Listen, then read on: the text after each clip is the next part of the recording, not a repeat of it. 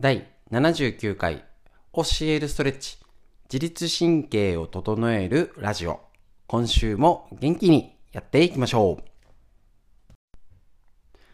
こちら OCL ストレッチの自律神経を整えるラジオは埼玉県本庄市にあります芦沢治療院よりお届けしております。えっ、ー、と、月曜日から金曜日まで、先週はお盆でも、えっ、ー、と、お休みでも行っておりましたけれども、えっ、ー、と、ストレッチ、朝9時より LINE ライブ、YouTube ライブ、ね、あの、インスタライブでお届けしております。自律神経を整って体の歪みを直せるストレッチを、えっ、ー、と、ライブ配信しているんですけれども、その解説をですね、もうライブ配信しながらラジオで撮っちゃえと。ついでにね、やって、それもあのまたプラス内臓脂肪とか自律神経、ちょっとね、今の時期に知りたい情報っていうのをこちらラジオでお届けしております。ですので、えっ、ー、と、皆さんこちらですね、少しでもこのコロナの時、特に今、今週は、えっ、ー、と、ストレッチがうつ対策やっておりますので、ぜひぜひこれ実際、あの、ライブ配信で見れなくても、このうつのこと、この解説だけでもぜひラジオ聞いていただけると、今を生きる、あの、すべ、スキルが少しでも身につきますので、ぜひ一緒に勉強していきましょう。今週もよろしくお願いします。はい。それではですね、えっ、ー、と、皆さん、教えるストレッチお疲れ様でございました。はい。えっ、ー、と、ラジオを、えっ、ー、と、ライブ配信中に録音するのはお久しぶりになります。えっと、今日はですね、月曜日コロナうつ対策とでやりましたので解説していきたいと思います。ただいま LINE ライブと YouTube ライブがつなぎっぱなしですので、えっと、お時間がある方、ぜひ聞いてみてください。あ、ライト明るいありがとうございます。はい。それではですね、今日の解説していきたいと思います。1週間コロナうつということで、これ対策をしていくんですけれども、あの、とにかく今不安な状態が続いております。で、えっ、ー、と、水害ですね。雨の被害が本当に大変で場所によって皆さん気をつけてください。特に、あの、本当にいろいろがうまくいってない時って不安は重なるって可能性があります。ね、あの、ウイルス、感染症も重なるかもしれないですし、この水害とか他の地震とかの災害、ね、あの政治経済の不安定もいろいろ重なる可能性っていうのは過去の歴史を見ると、え、ー、と、ありそうだなって思いますので、まだまだこれから不安なことが起きると思います。そんな時に、いかに家でこのコロコロナに対して不安の、え、ー、と、リスクに対してどう対処するのか。もう、えっ、ー、と、言い方を変えると、なんか、鬱になっちゃったからじゃなくて、これだけ長く、あの、人とも会わ、ね、会いたい時に会えず、楽しみがなくなって、不自由さの中で、もうちょっとで2年経っちゃうんですね。2年はまだ早いか。もうでも2年になりますよね。このままで、その長く続いたことが、じゃあそろそろね、なんか道が開いて出口が見えてるかっていうと全く見えない。むしろ悪くなってる状態。さらにこれ秋から冬って普通に考えたら今よりも悪くなるんじゃないかっていう想像をしたとしたらさらにやっぱり2年目に突入までは、えっ、と、コロナのことであると思います。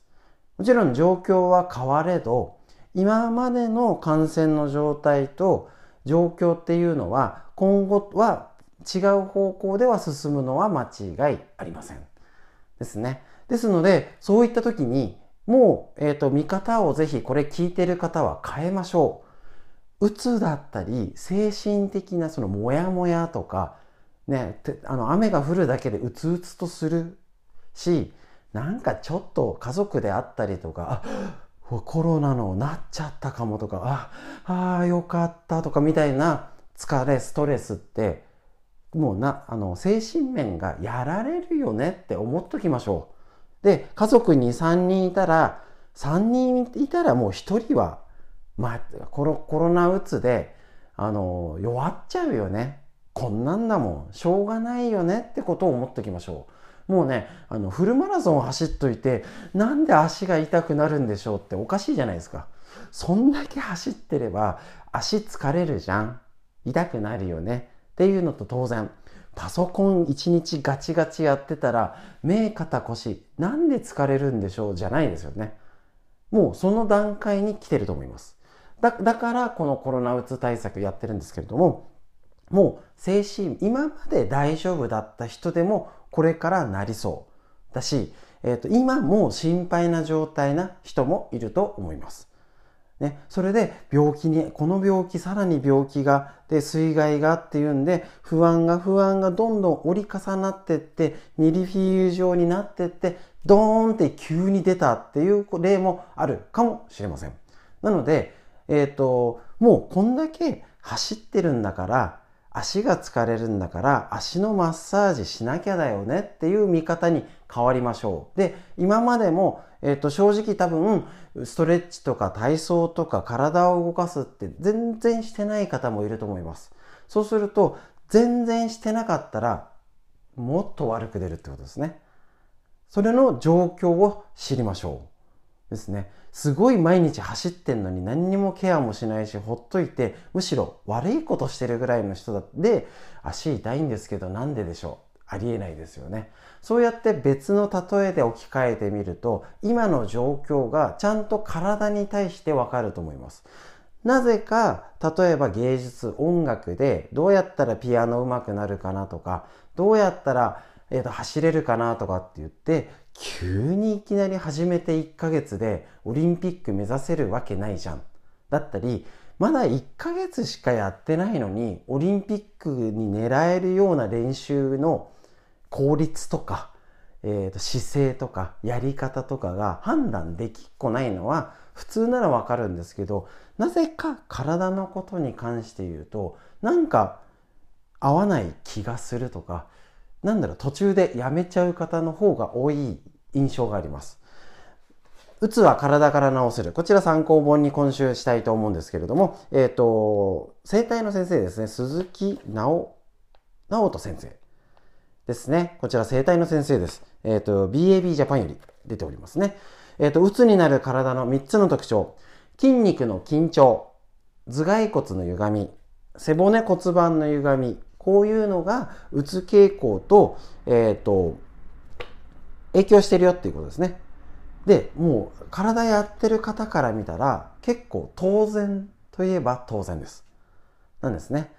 それ、あの、姿勢が悪くて呼吸が浅くなったら脳が頭がすっきりしなくて、それは、それでそこで嫌なことがあったら悪くなるよね。だったり、自律神経の症状も、え、ー、と、こちら他のラジオでお話ししております。歪みから影響があるよ。むしろ、ストレスがあったから歪むより、歪みが先に出て自律神経が狂って、さらにストレスで悪化するっていう風に解説してくれてます。だから、ちょっと見方を変えて、ね、ぜひぜひこの1週間、1週間で全てを治すっていうんじゃないんです。皆さんのうつに関する考え、これでもだいぶ前よりいいですよね。心療内科に行きやすくなったので、えっ、ー、と、違うんですけど、それでもやっぱり勘違いだったり、違う面ってあると思いますし、これだけ歪みからアプローチできるよっていうことを知らない方も多いと思います。し、知っていても、こうやって歪みのチェック、今日首とねじれだったり、深呼吸して楽になったかな。胸が開きやすく、ああ、伸びるなっていう体っていうのを日々ね、あの、チェックすることによって、うつ対策になるってことは、やってる人はね、ほとんどいないと思うんですね。しょうがないですよね。知ら、知らなかったり。だけど、これからさっき言ったように、たくさんフルマラソンを走っといて、なんで足疲れるんですけどねって言ってたら、もう取り残されちゃいます。だってこんなにね、長くコロナであって、まだどうしようで、どんどん多分数字が、えっと、跳ね上がるのかな。ちょっとね、検査数が増えてないので、あの、もうおそらく多分今5000人とか出てるのも数倍市中にいるって思って今は動いた方がいいかなと思いますし、実際に病院がかかれないとか、なんか保健所の対応がとかって言って、なんとかしたいけど、怪我した他の病気だけど対応してもらえないだったり、もうほとんどかなり自宅療養でって言った時に、これでいいのかなって言った、さらなる不安が出てくるっていうのはもう当然それは予想できると思うんですね。そっから先なんです。当然予想できるからこそやれるべきチェックはしてねそういうリスクがあるんだったら今のうち潰しとけるじゃんってことなんです。そこだったら家でできることだし病気になったらお医者さんの出番です。だけど病気の手前として家でできること家族でできること自分自身でできることになるんかと思ってます。そのためのヒント1週間しっかりあの実践と理論を合わせて解説してこれから必要なスキルをお届けしていきますのでただどうしてもあのざっくりな内容にはなってしまって細かい厳密なことだったり正確さは欠ける解説にはなるかと思うんですけれども皆さんも逆にざっくりでなんとなくその輪郭だけ押さえといてこれぐらいは家族でやろうね。遠く離れた家族大事な人と歪みとかどう？とかねじれとか深呼吸してるなんていうことをぜひ、えーと、話し合うネタにして健康をね健康の情報を今共有してコミュニ新たなコミュニケーションをとってみてください。ということで本日の解説以上になります。しっかり1週間勉強していきましょう。ありがとうございました。はい。それではですね、図解、眠れなくなるほど面白い内臓脂肪のお話、栗原武先生のこちらの本より1日ワンテーマでご紹介しております。とってもね、あの我慢しないで痩せられる食事、運動、生活習慣を徹底解説ということで、とってもわかりやすい本ですので、ぜひ一家に一冊、職場に一冊やってみてください。今日は、えっ、ー、と、続いているシリーズで驚くほどお腹がへこむ最強の食べ方。結構ね、この本のいいところは、やりやすいですね。糖質もこんだけ減らさなきゃなのじゃなくて、え、それでいいの？だったり、いろいろね、あの、過去のやつもぜひ見直してみてください。こういう食べ方の順番とかね、あ、これなら今日できそうっていうのをご紹介しております。今日もそうですね、こちら、海藻には水に、海藻とキノコは究極の食材。素晴らしいです。こちらのページ。はい、ぜひご覧ください。はい。海藻には水に溶けやすい性質の水溶性食物繊維が豊富に含まれています。その中でも、フコイダンは糖の吸収を緩やかにして血糖値の急上昇を防ぎ、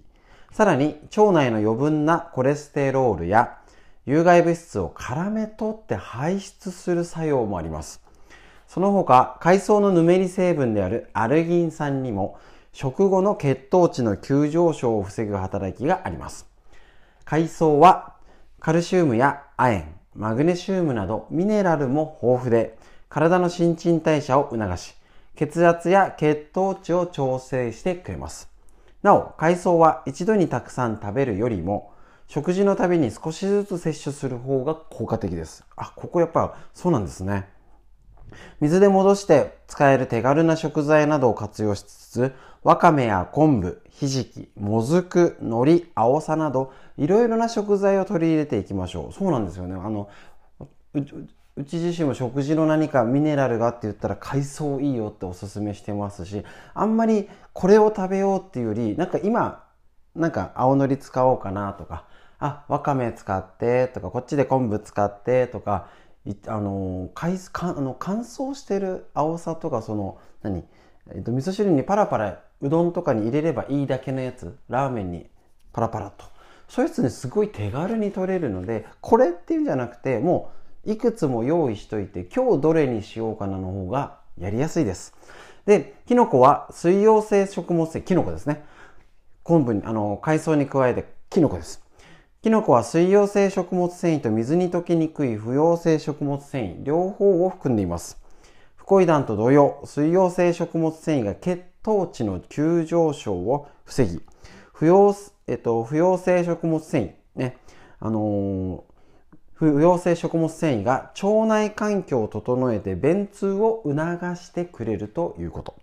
また、糖質の代謝を促進させるナイアシンなどのビタミン B 群や血糖値を下げて免疫力を高める食物繊維の一種、ベータグルカンなどを豊富です。食べ方のコツとして食物繊維で糖の吸収を緩やかに食べるするため、食事の最初や中ほどに取るといいでしょうってことなんですね。やっぱね、ぬめりの元フコイダン、もうね、がん細胞抑制とかアレルギーにもいいですね。フコイダンですね。キノコが糖の代謝を取る。うちにあんまり椎茸とかね、子供嫌いなのもいるんですけど、何かしらね、入れるか、あとはあの、干し椎茸をお出汁お味噌汁とかに入れてそれ23枚でもいいから入れろと。入れてあの直接食べなくてもなんか出汁で出ればいいかなぐらいな感じでやってます。なるべくね手軽に、あのー、取るやり方上手にやりましょう。たってことを考えるとやっぱねあの昆布とね干し椎茸とか出汁で取った味噌汁って最強なんですよね。野菜とにかく入れといてもうそれ以外適当でいいんじゃんみたいな。感じでうちもしてるので、ぜひその食材ですね。まだもうちょっと、えっ、ー、と、この後食材食べる食べ方、いろいろやりますので、ぜひぜひ確認して、とってもね、海藻とキノコ、楽、簡単じゃん。他のやつもぜひみんな簡単ですので、しっかりチェックして続けて実践していきましょう。以上、以上、内臓脂肪のお話でした。はい。それではですね、こちら、最高のパフォーマンスを引き出す自律神経の整え方、久手健司先生の、えっ、ー、と、メディアクロスパブリッシングより出てるこちらの本。もうね、とにかくいいので、一家に一冊、職場に一冊、ぜひ用意しておきましょう。昨日、前回ですね、えっ、ー、と、紹介したのが、えっ、ー、と、骨盤の正しい立ち方。で、ね、自律神経が整う立ち方のポイントをお伝えしました。今日は座り方のポイント。これやることでね、やっぱり疲労だるさ、不眠、頭痛、首肩こり、眼性疲労、動悸、胃痛、不安感、いずれも多くの現代人に見られる不調の原因は自律神経かもねっていうので、今日この座り方で自律神経を整える。ぜひぜひやっていきましょう。こちらですね、えっ、ー、と、正しい立ち方っていうのは、土踏まずのアーチのライン上に骨盤と肩と耳を乗せることでしたね。はい。あの、あ、背骨、足のアーチと背中のアーチの関係性も前やりました。で、こちら正しい座り方、座るときポイント。正しい立ち、えっ、ー、と、立ち方で椅子の前に立ち、立ってからってことですね。椅子の位置を確認する。正しい立ち方。まず最初にしてからですね。お腹と腰に両手を添え。お腹と腰に両手を添え。正しい立ち方で意識した骨盤、肩、耳のラインをなるべく維持したままゆっくり座る。要は、立ち方、やりましたね。この立ち方でやった状態で、肩と耳が整った状態でうまく座るってことなんですね。これがポイントになります。ここですね。で、えっ、ー、と、骨盤、肩、耳のラインを意識したまま、維持したままゆっくり座りましょう。そうすると骨盤が立った状態になるんですね。で、両手で支えることで体幹が傾くよう、こうに傾いちゃい背骨が曲がっちゃうのが良くないので、お腹と背中で意識して座る。大事ですね。ここね。結構ね、特に背中は意識がなかなかいきませんので、触っちゃうといいです。ね。で、えっと、支えなしに座るとほぼ100%の確率でお尻を突き出して座っちゃう。ね、キュッとお尻締めるぐらい。それと座った時点で首が前に出ちゃって、ね、こうなって、ね、うまくいかない。この座り方反り腰ってやりましたね。猫背や反り腰になっちゃうよ。ですね。で、座る時にも気をつけて仕事に集中してると、だんだん姿勢が崩れちゃいますよね。ね、もう集中してこういう前のめりになっちゃったりね。はぁって言ってつ、いちょっとこういうね、だだんだんなんか、なんか、んなんか斜めになってるぞみたいなね、姿勢になっちゃってる方いると思います。正しい座り方のポイントは姿勢をリセットするとき、足首の角度、膝の角度を床に対して90度。ここをしっかりってことですね。はい。90度にして足先と膝の向きを正面に向けてそれ。膝の間は拳一つ分開ける。これ結構姿勢が大変かもしれません。男性の場合一つか二つ。だけど、だけど少しやっぱあの、ひら、足を開いちゃうと背中丸まっちゃうんですよね。だから閉じるって意味だと思います。腰の両手を、両端を両手で掴み、地面と垂直なるように骨盤を立てる。両手で掴んでね。丹田に力を入れて、座骨の座面を押しつつ、お尻の二つ、座骨の座面を押しつつ、仙骨や前に傾けるイメージでやると立ちやすい。一回、よいしょってここに立つってことですね。この辺ちょっと難しいんでざっくりで大丈夫ですけど、腰の両手をつかみ、骨盤を立てて丹田に、お腹に、丹田に力入れてから立つ。ですね。で、軽く肩と耳を引き、ね、耳引いたり、肩、引いてね。骨盤と肩と耳が一直線に並ぶようにして立った状態ですね。並ぶようにしてから、肩が上がったり腰が反り反りすぎたりしないように、要はちょっと立ってリセットする。もう立つ時にリセット、お腹の力の入れ方しっかりしてですね。この状態立つ時に、お腹の状態をぐっとしっかり力入れてから立って、リセットすると。で、またしっかりとストーンといい姿勢をキープ。お腹と背中ですね。するっていうことでリセット。できるよっていう立ち方に、座り方になります。うまく骨盤立てられない場合は補助としてバスタオルを使用することをお勧めします。八つ折りにしたバスタオルを座面に敷き、その上に座骨を乗せるようにすると自然に骨盤が立ちやすい。ってことですね。専用の座面カバーも市販されてるなので、ぜひこの仙骨、すぐにできないですよ。いいんです。意識だけでいいんです。まずはお腹と背中当てて立つ。お腹と背中意識して座る。これからでもね、意識随分変わってきますし日常の仕事8時間9時間もうねやってることのデスクワークだったり家でいてついついああお茶飲んでみたいなオリンピック終わっちゃったけどどうしようみたいなね座って出かけらんない災害で雨で天気も悪くてっていうのに続きますのでぜひ座り方立ち方ね、一日何回もする動作ですので、立ったき、立つとき、座るときにお腹と背中当てながらするだけでも変わっていきますので、ぜひ一緒にこれこちら自律神経を整える生活姿勢を日頃気をつけてやってみましょう。以上です。はい。それでは今日のラジオいかがでしたでしょうか？ちょっとコロナうつということでちょっと非常に難しそうな中身をまあ、とにかくあの簡単に考えて簡単に解説するのは得意ですのであんまり難しくなったり逆に専門的な知識専門的なことはもうお医者さんに全てお任せするっていう形であくまでこちらは専門外だったり、えっと、お家でこれこういうことだったらやれることあるんじゃないっていうのがあくまで視点になっております。なので何か診断するとか治療するのはすべて、えっ、と、医療機関に必ず受診をしてください。その絵を踏まえた上で、こんな時、コロナの時、ね、あの、またこの後どうなるのかちょっと読めないですよね。お盆を開けてドーンってなるのか、また学校始まってドーンってなるのか、そのままなんか秋から冬につな、続いちゃうんじゃないかっていろんなあの先が見えない不安な時こそ